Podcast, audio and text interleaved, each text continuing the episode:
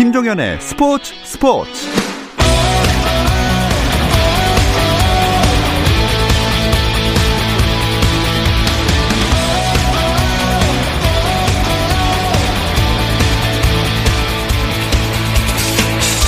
스포츠가 있는 저녁 어떠신가요? 아나운서 김종현입니다. 오늘 하루 스포츠계를 돌아보는 스포츠 타임라인으로 김종현의 스포츠 스포츠 출발합니다.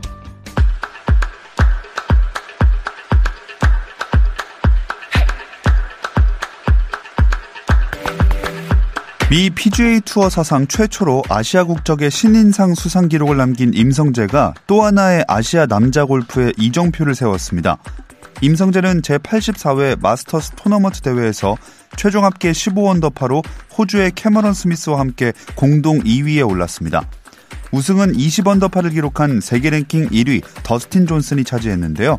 공동 2위 상금 101만 2천 달러, 약 11억 2천만 원을 차지한 임성재는 이로써 명인 열전으로 불리는 마스터스에서 준우승을 차지한 첫 아시아 국적 선수가 됐습니다. 프로농구 서울 삼성이 KBL 센터에서 열린 신인 선수 드래프트 순위 추첨 행사에서 20년 만에 1순위 지명권을 얻었습니다. 삼성이 전체 1순위 지명권을 얻은 것은 2000년 이후 20년 만으로 당시 삼성은 전체 1순위로 이규섭 코치를 지명한 바 있습니다. 전체 2순위는 부산 KT, 3순위는 울산 현대모비스가 갖게 됐고 4순위로 인천 전자랜드가 지명권을 행사합니다. 5순위부터는 안양 KGC 인상공사, 창원 LG, 고양 오리온, 전주 KCC, 원주 DB, 서울 SK 순으로 1라운드 지명권을 가져갔습니다. 잉글랜드 축구대표팀이 유럽 네이션스 리그 A조 5차전에서 벨기에에 2대 0으로 졌습니다. 이 패배로 3위에 머문 잉글랜드는 선두 벨기에와 승점 차가 5점으로 벌어져 남은 최종전 결과에 상관없이 final 진출 실패가 확정됐습니다. 유럽 네이션스 리그에서는 각조 1위 4팀이 토너먼트를 벌여 우승팀을 정하는데요. A조 최종 1위는 벨기에와 현재 2위인 덴마크의 최종전 맞대결에서 결정됩니다. 같은 조의 아이슬란드는 덴마크에 2대 1로 져서 최하위를 확정해 리그 B로 강등됐습니다. 스가 요시히데 일본 총리와 일본을 방문 중인 토마스 바흐 국제올림픽위원회 위원장이 회담을 하고 내년 7월로 연기된 도쿄올림픽과 패럴림픽 개최를 위해 협력하기로 했습니다. 교도통신에 따르면 스가 총리는 바흐 위원장에게 안전하고 안심할 수 있는 대회를 실현하기 위해 IOC와 긴밀히 협력해 전력으로 대처하겠다고 밝혔고 바흐 위원장도 도쿄 대회를 내년에 개최한다는 결의를 충분히 공유한다고 화답했다는 소식입니다.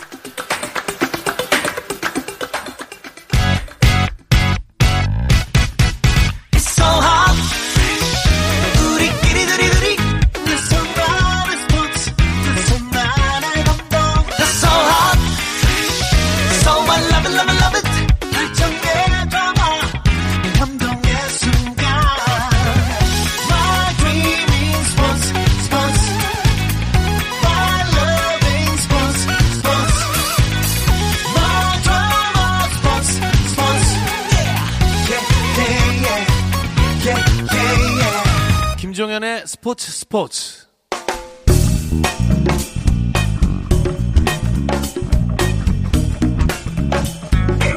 안치용 정세영의 야구 한 잔.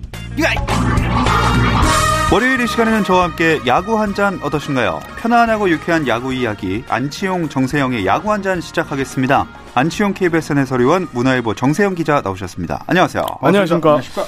아, 이렇게 두 분이랑 함께 하는 거 거의 한 달 만이에요. 네, 한 달 만인 것 같습니다. 네. 오랜만이요. 저는 현재 지금 포스트 시즌 정경기 출장을 향해 아, 달려가고 있는 예. 현장 기자로서 아, 그래도 아 그 현장에서 전화 연결할 때마다 아, 안에서 하고 싶다라는 생각을 많이 어, 하긴 했거든요. 네.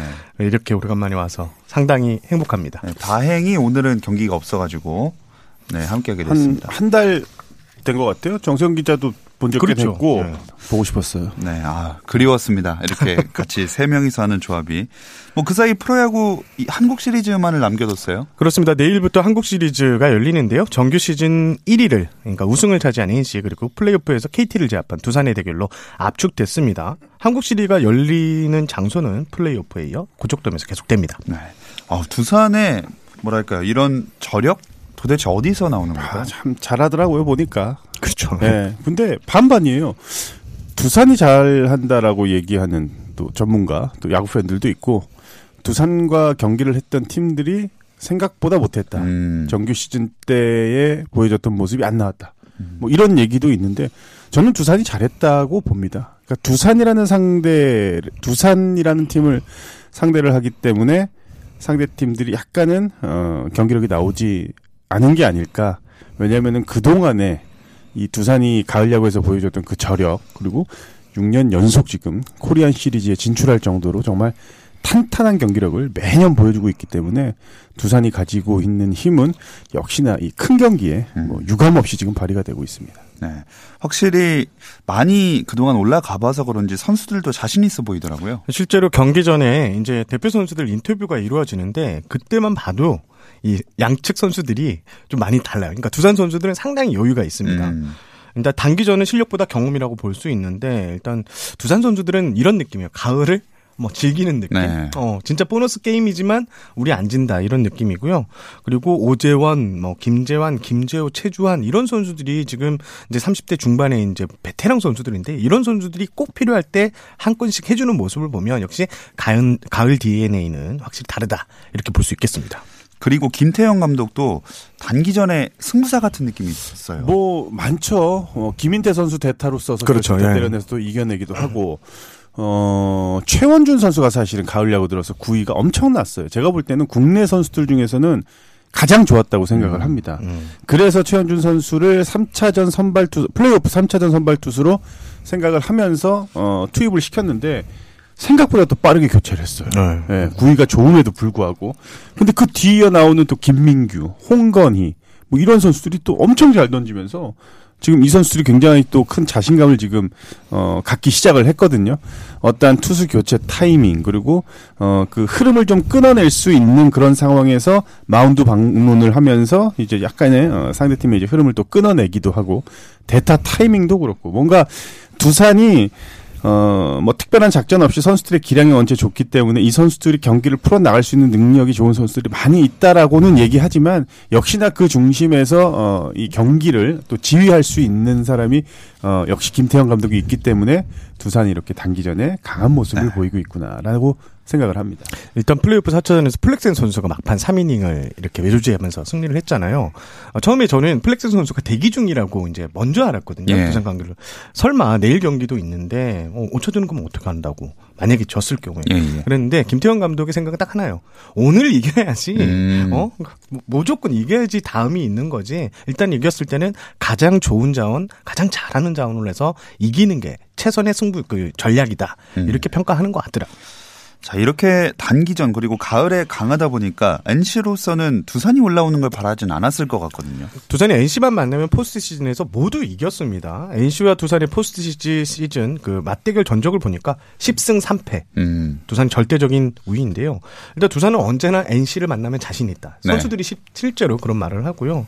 이게 가을 야구에서 이런 게 진짜 은근 중요합니다. 그러니까 두산이 또 반대로 SK를 만나면 힘을 못 내거든요. 예, 예. 2007년 한국 시리즈, 2008년 한국 시리즈, 또 2009년 플레이오프, 그리고 2018년 한국 시리즈까지 이게 우리가 월등히 전력에서도 앞서 있는 것 같지만 얘네들하고 붙어보면 뭔가 어, 잘 안 풀려 하는 그런 게 있습니다. 그래서 NC 선수들이 지금 가장 많은 주문을 어떻게 하냐면 4년 전 기억은 없어. 4년 전 한국 시리즈에서 0대 4로 졌던 기억은 없어. 그때 기억 안 나. 이런 주문을 계속 하고 있습니다. 네. 자, 이런 상황에서 오늘 한국 시리즈 미디어 데이가 있었어요. 네, 제가 오늘 종합지 대표 기자로 가서 질문도 하나 던지고 왔는데요. 아, 오늘 미디어 데이를 종합하면 앞서 말씀드렸듯이 NC는 4년 전 기억을 거의 떠올리지 않고 싶어 하고 반면 두산은 여유가 있습니다. 어, 김태형 감독 같은 경우에는 양의지 선수가 어, 2016년 한국 시리즈에서 MVP였거든요. 이제 유니폼을 맞바꿔 입었잖아요. 예. 김태형 선, 그 감독이 얼마나 여유가 있냐면, 김, 양희수 선수에게, 어, 예정이 있으면 알아서 하겠지라고 이렇게 말도 던지는 것도 있고, 또 이영하나 박세혁 선수가 이제 대표로 나왔는데, 말 한마디 한마디가 다 좀 이 가을 야구에서 경험에 우러나오는 이런 멘트들을 보면, 확실히 NC보다는 좀 여유가 있다, 이런 느낌이고요. 반면 NC는 박민우 선수, 양희지 선수가 나왔는데, 확실히 양희지 선수는 좀 여유는 있습니다. 네네. 하지만 박민우 선수 같은 경우에는 좀 약간 얼어 있는 모습이었는데 그래도 뛰는 야구 박민우 선수는 좀 뛰어서 내가 흔드는 야구를 하겠다 이렇게 다부진 포부를 밝히기도, 밝히기도 했습니다. 자, 아, 듣다 보니까 한국 시리즈 얼른 했으면 좋겠네요. 기대가 막 올라오는데 1차전 선발 투수 발표됐죠? 어, 일단 NC는 루친스키, 또 두산은 알칸타라 선수를 발표했는데요. 루친스키 선수가 19승이었고요. 알칸타라 선수는 올해 20승으로 다승왕에 올랐는데, 올해 리그에서 아마 제일 잘 던진 음. 외국인 뭐, 두 명의 투수라고 볼 수 있는데 그래서 저는 이 라인업 이 선발 예고를 딱 듣고 내일은 어쩌면 좀 일찍 집에 퇴근할 수도 있겠다라는 생각을 할 정도로 두 투수의 호투가 좀 예상됩니다. 제발요. 아, 늦게 끝난 경기들이 꽤 있었어요. 그렇습니다. 네. 어, 집에 가니까 한시인 적도 있었으니까 네. 늦게 끝나서요. 일하는 사람들 입장에서 조금 네, 약간 그렇습니다. 뭐 두산 타자들은 몸을 풀고 했지만 NC 타자들 경기 감각이 제일 변수가 되겠죠. 경기 감각 이 부분은 정말로 기자분들이 많이 질문을 하십니다. 네, 정말로 많이 물어오는데 경기 감각보다는 타자들한테는 이 빠른 볼에 대한 감각이죠. 음. 빠른 볼에 대한 감각이 살아 있느냐, 유지가 되느냐 이게 굉장히 중요하거든요. 그래서 어 예컨대 이제 제가 SK 시절에서도 음 한국 시리즈 바로 이제 정규 시즌 우승을 해서 한국 시리즈에서 준비할 때 이 피칭 머신을 놓고 150km, 160km 가까이 틀어놓고서 이 공을 때려내는 게 아니라 지켜보는 연습을 해요. 아. 네, 그 정도로 빠른 볼에 대한 적응이 좀 돼야 되기 때문에 아무리 선수들은 일단은 몸 컨디션 자체는 충분한 휴식을 취했기 때문에 굉장히 좋은 컨디션을 가지고 있고 경기 감각도 사실은 144경기를 소화하는 선수들이 뭐 한 2주, 3주 쉬었다고 해서 그것도 쉰 게 아니라 운동을 했기 때문에 네. 그거는 문제가 없는데 과연 빠른 볼에 이게 이제 적응이 되느냐. 근데 공교롭게도 양 팀의 선발 투수들, 특히 뭐 두산은 상관이 없죠. 계속 경기를 했기 때문에. 근데 국내에서 가장 이제 빠른 볼을 던지고 있는 지금 선발 투수가 일단 등판을 하고 있거든요. 어, 앞서 이제 정세영 기자가 말했듯이 내일은 조금 일찍 퇴근이 되지 않을까. 음. 제발요. 간절함이 느껴집니다. 네. 어, 또 다른 변수들이 있다면 뭐가 있을까요? 올해 한국 시리즈부터 이게 휴식일이 좀 바뀌었습니다. 과거에는 1, 2차전을 하고 3, 4, 5차전을 하고 하루 쉬고 나머지 시리즈를 했고 올해 같은 경우는 1, 2차전을 하고 또 3, 4차전을 하고 또 쉬어요. 네. 그리고 5, 6, 7차전을 하는데 이게 이렇게 되면 두산이 지금 사선발이 좀 약합니다. 오늘도 김태형 감독이 유희관 선수를 사선발로 쓸지 안 쓸지에 대한 이 답변을 구- 명확하게 하진 음. 않았거든요. 그래서 두산 입장에서는 사선발이 좀 약한 입장에서 중간에 이렇게 휴식일이 끼어 있다는 점은 두산에 상당히 좀 호재로 작용할 가능성이 높다 이렇게 보고요. 또 하나는 이제 고척돔 변수가 좀, 좀 있을 거라고 봐요. 그러니까 고척돔에서 지금 홈런이 어, 거의 안 나오고 있는데 양 팀이 이제 또 NC 같은 경우에는 리그에서 홈런을 가장 잘 때리는 구단인데 네. 어, 한 방 한 방씩 쳐줘서 경기를 쉽게 풀어갔던 NC가 홈런이 안 나왔을 때 어떤 식으로 경기를 풀어갈지 이게 저는 좀 개인적으로 궁금합니다. 뭐 시리즈 내내 했던 얘기지만 그 포스트 시즌 내내 1차전을 가져가는 팀이 유리하잖아요. 맞죠. 당연히 그렇죠. 분위기 자체가 어, 뭐 분위기가 갑자기 확 이렇게 산다라기보다는 부담에서 좀 이제 멀어지는 네. 거죠. 일단 1차전을 이겨 놓으면 그러면 이제 선수들이 조금 더 이제 편안하게 플레이가 될 수 있다라고 이제 기대를 많이 하고 있기 때문에 1차전 굉장히 중요하거든요. 저 역시도 내일은 되게 기대가 많이 돼요. 그리고 음. 또 점수를 뽑아내기가 쉽지 않을 것이라고 예상이 또 되기 때문에 글쎄요, 내일 정말 그 두 투수 선발 투수 알칸타라하고 이제 루친스키 과연 몇 이닝까지 이제 소화를 할지 저도 굉장히 좀 어, 주목이 갑니다. 네. 1차전이 얼마나 중요한지 이제 데이터도 있습니다. 역대 36번의 한국 시리즈 시리즈에서 1차전 승리팀의 우승 확률이 27번이었었거든요. 어. 우승 확률로 따지면 75%거든요. 그래서 1차전에 모든 이제 팀들이 이제 총력전을 하는데 특히 지금 현재 뭐 안치홍 의원님도 마찬가지지만 여러 전문가들의 의견이 NC가 만약에 내일 1차전을 좀 잡는다. 그럼 오히려 시리즈가 좀 쉽게 나갈 수도 있겠다. 음. 아, 빨리 끝날 수도 있겠다. 이런 전망이 많이 나오고 있습니다. 두 분의 전망은 어떠신가요? 한국 시리즈 몇 승 몇패 누구 우승? 음, 저는 어 NC NC요. 예, 저는 NC가 4승 1패 정도로 아. 예상을 하는데 2015년부터 제가 이 방송을 또 했지만 뭐 거의 그 적중률 예상 적중률은 두 자릿수가 안 되는 걸로 지금 나오고 있거든요. 한 4% 정도 되니까 예, 그러니까 크게 의미가 없다고 예, 아.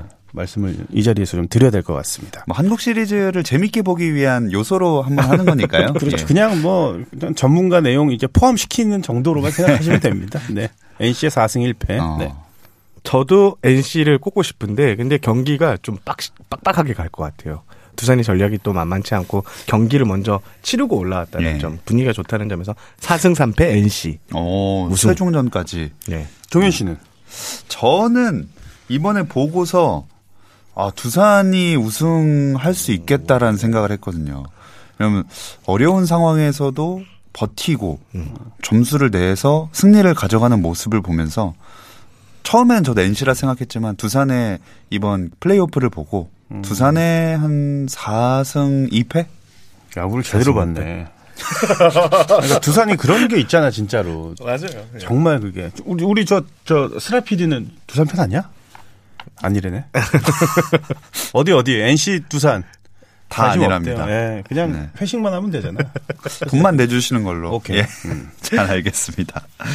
자, 이렇게 뜨거운 가을 여구의 연, 열기 한 칸에서는 또 매성 칼바람도 불고 있습니다. 이 이야기는 잠시 쉬었다 와서 나눠볼게요.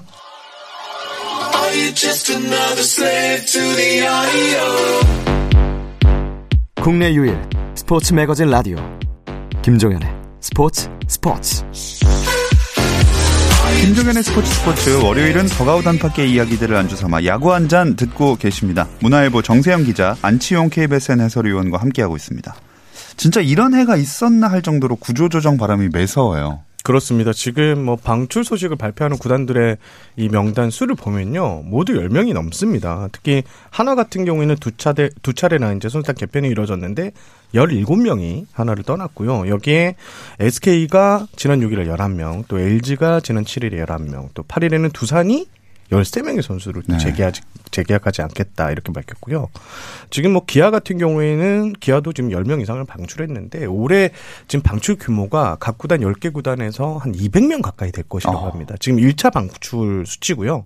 또 12월이 지나면 또 방출이 각 구단마다 10명 정도씩 이루어질 것 같은데요. 아무래도 이 코로나19 직격탄을 맞으면서 구단들의 수입이 음 지금 한 120억 정도가 적자가 났다고 음. 하더라고요. 그러니까 가장 쉬운 방법은 선수단 규모를 줄여서 운영비를 아끼는 건데 네. 지금 모든 구단들이 지금 뭐 이렇게 동참할 가능성이 상당히 높습니다.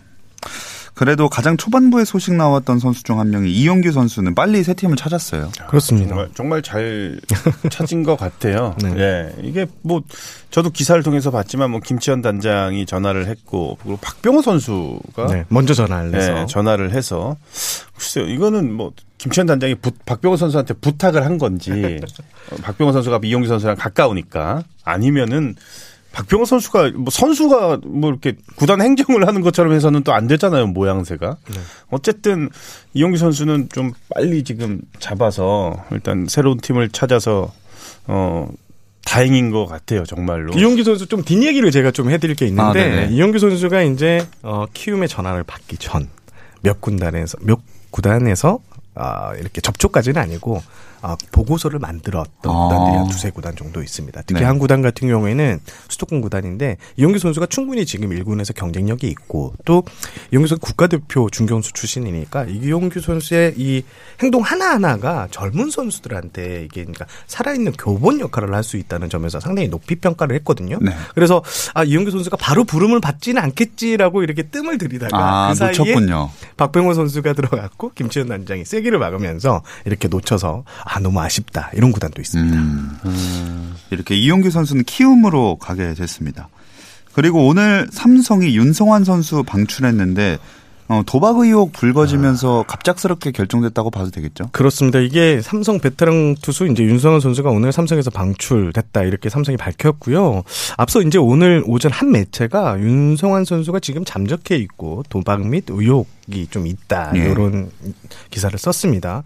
하지만 지금 윤성환 선수는 지금 적극적으로 자기는 어, 도박 빚을 없다. 빚은 있지만 이건 도박과 문화 무관한 것이다. 이런 식으로 의혹을 어, 전면 부인하고 있는데 지금 조금 뭐 도박 의혹이라고 말하기보다는 지금 이게 진실 공방이 벌어질 가능성이 상당히 높거든요. 네. 하지만 윤성환 선수 같은 경우에는 지난 2015년에도 도박 의혹이 불거지면서 한 차례 구설수가 올랐다는 점에서 지금 삼성 팬들이나 그 야구 팬들이 좀 예의주시하고 있는 음. 사건이라고 이렇게 보시면 될 것 같습니다. 뭐 이래저래 좀 요즘에 선수들 은퇴 시기가 빨라졌다는 생각이 들어요. 그런 것 같아요. 뭐 박용택 선수나 뭐 김태균 선수 이런 선수들은 이미 뭐 은퇴를 예고했기 때문에 자연스럽게 이제 뭐 은퇴를 하는 거지만 나머지 선수들은 은퇴라기보다는 거의 방출에 가까운 지금 뭐 네. 그런 상황인데 어 이렇게 보니까 많아요. 송창식 선수도 뭐 일찍 은퇴를 하긴 했죠. 송창식 비롯해서 정근우 선수도 또 눈에 또 띄고 뭐 권혁 선수, 권혁 선수도 그렇고 이태근 그리고 뭐 권호준 뭐 이런 선수들도 마찬가지인데 자 생각보다 굉장히 어 이제 그만두는 선수들이 좀 많아지는 것 같아요. 네. 제가 오늘 고척돔에서 미디어 데이가 끝나고 나서 김치현 키운 담장, 단장하고 이렇게 얘기를 좀 할 기회가 있었는데요. 지금 너무 많은 선수들, 그리고 아직 쓸만한 선수들이 이렇게 방출이 됐는데 어떻게 될 것 같냐고 물어봤더니 지금 하위권 팀들에서는 대부분 이제 어린 선수의 rebuilding이 이루어진다는 점에서 영입이 쉽지 않을 것 같고 그렇다고 이제 상위 팀에서는 좀 부족한 spot에 이제 선수를 넣어야 되는데 지금 이 나와 있는 선수들이 좀 애매하답니다. 아하. 그러니까 확실하게 파워는 파워, 발이면 발 이런 선수들이 있으면 좋은데 어중간한 수치로 다 평균치를 가진 선수라고 해요. 그래서 대부분은 구단의 부름을 받지 못하고 유니폼을 벗어야 될 것 같다는 이런 예상을 하기도 하셨습니다. 이렇게 방출된 선수들이 참 많은 시기에 정우로 선수는 은퇴이긴 하지만 저는 좀 더 뛸 수 있다고 생각을 했거든요. 정근 선수 뭐 시즌 중간에 어뭐 은퇴에 대한 생각을 딱어 했다고 하더라고요 어. 보니까. 근데 어 물론 정근우 정도의 커리어를 지냈던 또어 만들었던 선수가 너무 그냥 좀 어, 좀 힘없이 좀 유니폼을 벗는 듯한 그런 느낌을 좀 받아요. 음. 정근우 하면 대한민국 최고 이루수인데. 근데 박용택 선수가 이미 은퇴를 하기로 했었기 때문에 정근우 선수가 거기서 구단과 어떤 얘기를 하면은 이거는 박용택 선수에 대한 예의도 아니고 박용택 선수는 어 정말 멋지게 은퇴를 해야 되는 프랜차이즈 스타기 때문에 어 그런 얘기를 좀 했다고 해요. 어 그거를 이제 어 박용택 선수가 얼마 전에 저랑 만나 가지고 얘기를 하는데 아, 근우가 좀 아쉽게 마무리가 된 것 같아서 자기도 되게 좀 마음이 좀 그렇다라는 얘기를 하더라고요. 근데 만약에 원팀에서 계속 뛰었다면은 뭔가 좀 달랐겠죠. 근데 어 이 정근우의 시작은 SK였고 SK와 국가대표가 제일 크죠. 그렇죠. 이후에 네. 이제 대박은 한화 이글 쓰고 네. 네. 그리고 한화에서 어, 선수생활 하다가 마무리는 지금 LG에 와서 했기 때문에 뭔가 좀 이게 뭔가 좀 맞지 않는 것 같아요 보면은 음. 네 그게 어, 저도 이제 정근 선수 만나서 따로 식사도 하고 했는데 뭐 그런 생각은 갖지 않는다고 하는데 선배로서는 정근 선수는 정말 멋진 은퇴식을 치러줘야 어, 마땅한 선수가 아닌가라는 그런 아쉬움은 제 입장에서는 딱 들더라고요 보니까. 네. 그러니까 선수들이 보통 은퇴를 뭐 프로 선수라면 돈을 많이 주고 자신의 가치를 인정해 주는 구단을 가는 게 맞습니다. 하지만 선수의 미래를 좀 봤을 때는 프랜차이즈로 남았을 때 자기가 얻을 수 있는 이런 음. 이득들을 좀 따져 볼 것 같아요. 이제는. 그러니까 네. 정근우 선수가 만약에 SK에서 은퇴를 했다면 성대한 은퇴 시 뭐 전국 투어 거기에 구단에서 마련해 준 뭐 코치 프로그램 그다음 코치로 이제 정식 이- 그 임용까지 다 이렇게 해줄 텐데 그런 부분에 대해서 지금 다른 선수들도 아 이렇게 프랜차이즈 스타가 중요하구나 이렇게 생각을 하니까 한번 선수들에게도 이제 좀 이래 마음의 변화가 생기는 이제 계기가 될 것 같다 저는 이렇게 보고 싶습니다. 갈수록 팍팍해지는 네, 세상입니다. 그러네요. 네. 뭐 82년생 황금 세대 얘기 이번 시즌 말에 많이 했던 것 같은데 진짜 저물어 가는 것 같네요. 이제 한 명 있습니다. 네. 이대호 선수 그쵸. 롯데. 예. 그 지금 뭐 지금 유한준 선수가 지금 거의 이제 최고령 이제 타자가 됐는데 얼마 전까지 이제 포스트시즌에서도 좋은 활약을 펼쳤는데 이제 82년생 이제 뭐 84년생 3년생만 돼도 이제는 은퇴를 하시는 거 아니에요라는 그럼요. 소리를 예. 많이 듣는 이런 지금 분위기입니다. 이대호 선수는 유일하게 남았는데 롯데에서는 어떤 생각을 갖고 있을까요? 이게 좀 저는 저는 개인적으로 일단 올해까지가 FA 가 끝나죠. 네, 예, 맞습니다. FA 일수 어그 계약 기간을 다 채웠기 때문에 내년 1년은 더 계약을 하지 않겠습니까? 네, 예, 그렇죠. 이거는 음. 어 제가 생각할 때는 아, 이 제가 이대호 선수가 아니기 때문에 이대호 선수가 구단의 그런 입장을 100% 받아들이는 게 저는 가장 좋을 것 같아요. 이대호한테 돈이 무슨 의미가 있습니까? 하긴 그렇죠. 그렇게 많이 벌었는데. 예, 안 받아도 되잖아요. 이대호 선수 마찬가지일 거예요. 그냥 1년이라는 시간을 정말 멋지게 마무리할 수 있는. 근데 이제 어, 이대호 선수의 생각은 나는 더 뛸 수 있다, 현역. 그러니까 이러면은 얘기는 좀 달라지겠죠. 음. 예, 현역에 대한 그 욕심을 조금 더 낸다면은 하지만 이제는 뭐 이 프로야구의 현실, 어, KBO 리그의 현실을 좀 받아들이면은 내내 정말 이대호 선수도 이승엽 선수 못지않게 멋지게 마무리할 그렇죠. 수 있는 그런 어 시간을 구단한테도 제공을 하면 구단도 이거 섭섭치 않게 정말로 잘 준비해 주지 않겠습니까? 네. 이대호라는 딱 이름 석자를 생각을 하면은 그래서 구단하고 정말 올해는 무슨 뭐 돈 문제, 연봉 협상 뭐 이게 이걸 떠나서 어떻게 멋지게 마무리를 하고 어떻게 롯데가 더 나아지는 구단이 될지에 대한 그런 고민을 해야 되는 스토브리그가 돼야 된다라는 어, 제 개인적인 생각입니다. 예. 지금 일단 이디오 선수가 뭐 여러 가지 이야기를 들어보면 어, 좀 장기 계약에 어느 정도의 금액을 요구하는 분위기인 것 같습니다. 음. 하지만 성민규 단장이 만만치가 않거든요. 근데 저는 감히 예상을 하면 이거 한 가지는 확실한 것 같아요. 좀 파격적인 계약이 나오실 것이다. 어. 그러니까 1년은 무조건 보장을 하고 2년부터는 금액이 낮아지고 뭐 연장하는 게 아니라 2년부터는 진짜 잘했을 때는 팍 금액이 뛰고 아, 뭐 못했을 도. 때는 그냥 네. 어, 진짜 최저 연봉까지 받을 수 있는 이런 좀 파격적인 계약이 나올 것 같은데 이게 실제로 성민규 단장이 안치홍 선수를 FA로 영입했을 때 2 플러스 2 아, 누구나 생각을 했지만 아, 감히 실행 안 했던 거를 이렇게 네. 들고 나와서 계약을 했거든요. 그런 걸 봤을 때 성민규 단장이 요즘 어, 파격적인 계약을 음. 준비하고 있다 이런 소문이 들리는 걸 봐서는 요게 이제 올 겨울 포스트 시즌 아저 스토브 리그에서 가장 중요한 이슈가 될 것 같습니다. 네. 이 선수들 얘기를 쭉 해봤는데 비어있던 감독 자리들도 서서히 채워지고 있어요. 그렇습니다. 뭐 SK가 김원형 감독을 선임했고 유지 유지현 어, LG 코치가 이제 또 프랜차이즈 스타로서 LG 감독이 됐습니다. 어 19일 날에 이제 어, 잠실구장에서 취임식을 갖는데요. 오늘 또 아까 김치현 단장 만났다고 제가 말씀드렸지 않습니까? 저 첩보를 하나 어? 여기서 얻었습니다. 금요일까지 다섯 명의 후보군과 계약을 아, 저 면접을 마쳤다고 합니다. 어. 그리고 외부 인사는 적다고 합니다. 만약에 어. 되면 내부 인사가 좀 유력할 것이다라고 이렇게 기뜸을 해 주셨거든요. 그리고 한화 같은 경우에는 그 월요일 그러니까 오늘부터 새 사장이 이제 출근을 했습니다. 그래서 새 사장이 어, 후보군의 면모를 확인한 다음에 이제 최종 선택을 한다고 했거든요. 그러니까 지금 아, 이번 주 말 정도에는 아마 하나도 새 감독 선임 소식이 들려올 가능성이 상당히 높습니다. 자, 이 이야기를 끝으로 야구 한 잔은 마무리를 하도록 하겠습니다. 안치홍 KBS 해설위원, 문화일보 정세현 기자 두 분 고맙습니다. 감사합니다. 내일도 별일 없으면 꼭 좀 챙겨 들어주세요. 김종현의 스포츠 스포츠.